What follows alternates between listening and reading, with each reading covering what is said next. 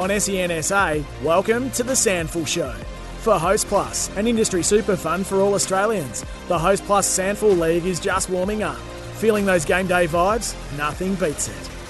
Jarrod Walsh and Dan Menzel here. Fierce rivalries. Nothing beats the Host Plus SANFL League heading into round three, where some big matchups are taking place. Uh, none bigger than the Anzac Day grand final rematch. It is North Adelaide taking on Norwood. But, men, some other big games coming up too. Uh, the team sitting comfortably at the top of the ladder at the moment. On Saturday, they'll be taking on Central District, is the Adelaide Football Club, and one of their marquee signings for 2023 joins us now, Jack Madgen. Jack, good afternoon. How are you going? Oh, no worries. Uh, it's great to speak with you. You have experienced a, a, weekend in Adelaide where there was no football. Let's quickly get your take on gather round to start off with before we focus on the SANFL and the match up against the Doggies. Yeah, um, I really enjoyed it. Obviously, got to catch up with a few of my old teammates, and the city there was a real buzz, and seemed to be all the games were played at a, at a pretty high level, and all the ovals, ovals held up. So, um, yeah, I, I really enjoyed it.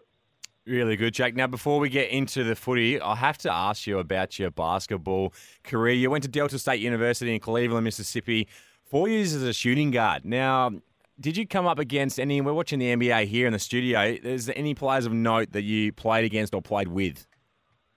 Um, oh, we actually um, a guy on my team in my in my junior year. He won the NCAA dunk contest. Probably um, maybe the biggest name. We played like Dusty Hannahs. I played against him, who was an import for the 36ers a couple of years ago. Yeah, he was back in the G um, League this year, Dusty Hannahs, playing for, for Golden State's G League side. Yeah, right. Yeah, so we played. He played for Arkansas, so we played um, them in an exhibition game. But yeah, I, I don't think there was many other NBA players or anything of note really. I was Division Two, so a lot of good players, but none um, none that made the NBA. Just one more on basketball. One of the most frequently asked questions that you would get would be in relation to your former AFL side in Collingwood, because everybody refers to Scott Pendlebury as having a basketball background. But what were what was those moments like around Collingwood? Because you did have uh, a lot of basketballers there, Mason Cox as well. So when you actually got to scrimmage and, and shoot hoops, I'm sure that would be would have been quite intense. Yeah, probably the most um, underrated one is Tom Wilson. Um, who actually was a sub on the weekend. He he was like the world all star five, I think, for the under seventeen or nineteen world championship. So he was a he was a real like jet basketballer. But Pendles was um Pendles was pretty handy as well. And Coxie had a photo of um him guarding Joel Embiid up in his locker that he liked to show everyone. So that is great. Uh, now, Jack, we'll get into the footy. You played 49 games for the Collingwood Football Club between 2018 and 2022. You're originally from Williamstown in the Barossa, so the move over to Adelaide was there a potential that you might go more local to where you grew up to Central District? So how did that come about? Yeah, um, no, I definitely thought about that, but I guess wanting to stay sort of in the AFL system and um, and have like a, I guess a, a, role within the football department at, at the Crows was a big draw card um, to go into the Adelaide Football Club. So um, I'm obviously development coordinator there, and, and help with their NGA programs and father sons and um, helping out with the women's program as well. So I definitely, yeah, definitely had a chat to um, Centrals and a few other SANFL clubs because I did want to get home because it's such a strong competition and, and I can already tell the you know the level of professionalism after two two games um, compared to maybe some of those other development leagues like the VFL. So is the other part of your move to make sure you're around the elite environment that the Adelaide Football Club has straight away. So you, you'll train together, as you said. You you're part of the the staff there now. So you uh, pretty much just go from one elite setup into the other while still being in the AFL system. And if if you decided to pursue your AFL career once again at a, a mid-season draft or something like that, Adelaide is the best pathway for you. Oh, it was. I think it was more. Obviously, I would jump at it if if that was to happen. Um, but I think it was more to sort of set myself up for a potential like development role or um, or something of that nature, like that assistant coach development role um, at an AFL club. But that was sort of more what I was going down the path of, and I guess the byproduct is being able to be around that um, elite environment and, and train with those AFL players every day. Um, but that, that wasn't the main reason why I came over here. But uh, was the playing, like trying to get back into the AFL. But if it happens, I'll jump at it. But yeah, just being around that elite environment, training with you know highly motivated um, athletes every day is something that I still have a real passion for. So speaking about that in elite environment and being around that all the time, the Crows and the power in the SANFL, I think it's great for the competition because it means that all other teams in the comp gets to come up against some really elite players and you get to challenge yourself against those those guys. Your, I guess, thoughts on winning the SANFL flag? Was there a law or much of a carrot there in terms of, hey, we actually we actually want to have success in this league. We don't want to just develop guys. Um, how did how did that conversation go? Yeah, um, no, that definitely was spoken about that.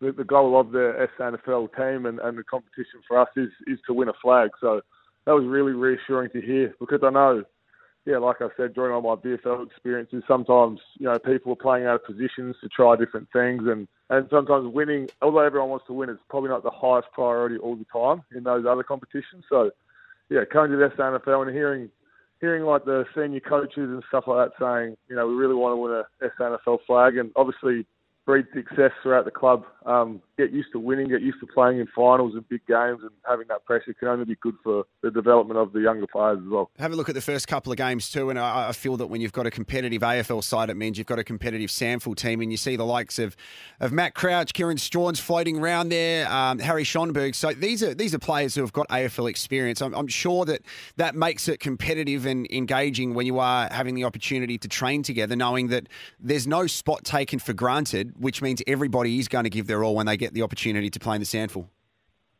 Yeah, yeah, you're spot on there. And also, um, just harping on the importance of like playing your role and and just doing what, what your role requires, like uh, Chayce Jones and um, Sholey just running up and down the wing all day in the first first couple pracky games um, in the SANFL, and then the opportunity comes at the AFL level, and, and they're playing some really good football there. So and they weren't doing anything that wasn't required of them on that wing role. They just played that role really well, and it's um, yeah. Then when they go into the AFL, it's it's business as usual for them, and they're able to perform. So that's also really re- rewarding to see.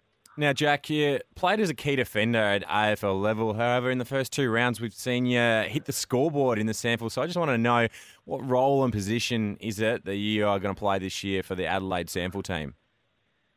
I think um, obviously I, I, I don't mind playing up forward and, and creating a contest up there, but as a as a sort of SANFL listed player for an aligned club, you just got to sort of play where there's a spot for you. So we've got a lot of um, defenders at the moment, um, like Mark Keane, um, who's my teammate at the Pies, he's, he's over here, uh, James Borlase, and then Andrew McPherson, um, Luke Nankervis. So there's there's a lot of defenders down there. So it's just just about finding a position I can play. And I told uh, Godsey, I'd, you know, just wherever you need me, I'm, I'm happy to, to play. Just thankful for the opportunity. So um, you could see me at a multi, multiple positions this year, but um, probably the bookends down each end. I think where I'd be most comfortable. So either or, key defender or key forward.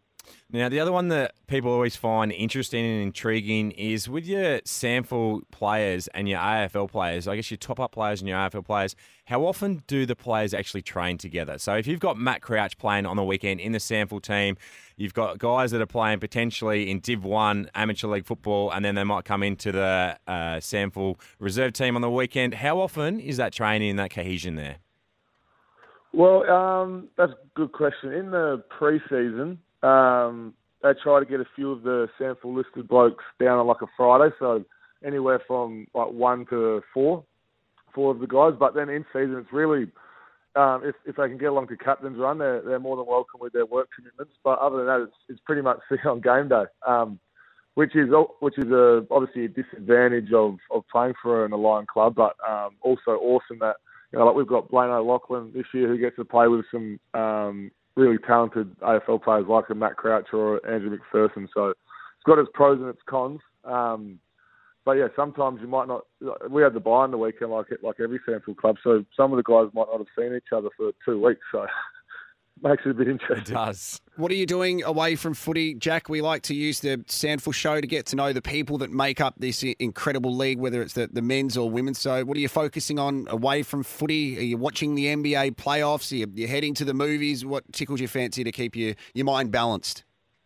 Well, um, yeah, uh, I've got an 11 week old uh, daughter, so she takes up a fair bit of my time at the moment. And um, I'm also studying a, a certificate for an elite athlete well-being. So just yeah, getting getting as much education and qualifications down that path in case something opens up in the sort of elite sporting field in the future, and definitely watching the NBA. I've got the uh, Knicks um, Cavs game on my iPad at the moment, so um, really enjoying the the playoffs and spending time with family, and yeah, that's uh, takes up most of my time at the moment. And do you find that you're heading to the club a little bit more often, if especially if your daughter's crying? You're like, oh, I've just been called. I have to go to the club a little bit earlier, unfortunately, just so you can take a breather. Because I've got two daughters, and I certainly would empathise if you said yes. Yeah, um, just in case my wife listens to this. um, no comment. No, um, I do like. I, I do spend a fair bit of time there, and, and some days I don't. You know, like I'm I'm gone before she wakes up, and and on those long days I've got SANFL training. Sometimes I don't even get to see her, so Yeah. um, I really relish the time I do get to have with her. But when she's been crying for an hour, sometimes I just think, oh, maybe I've got a work commitment I might I might have to get to. No, we appreciate your honesty and good luck with the relationship if your wife is listening to that now. Um, and good luck against the doggies as well. Jack Madgen from the Adelaide Football Club. Cheers for speaking with us on the SANFL Show. Uh, thank you for having me.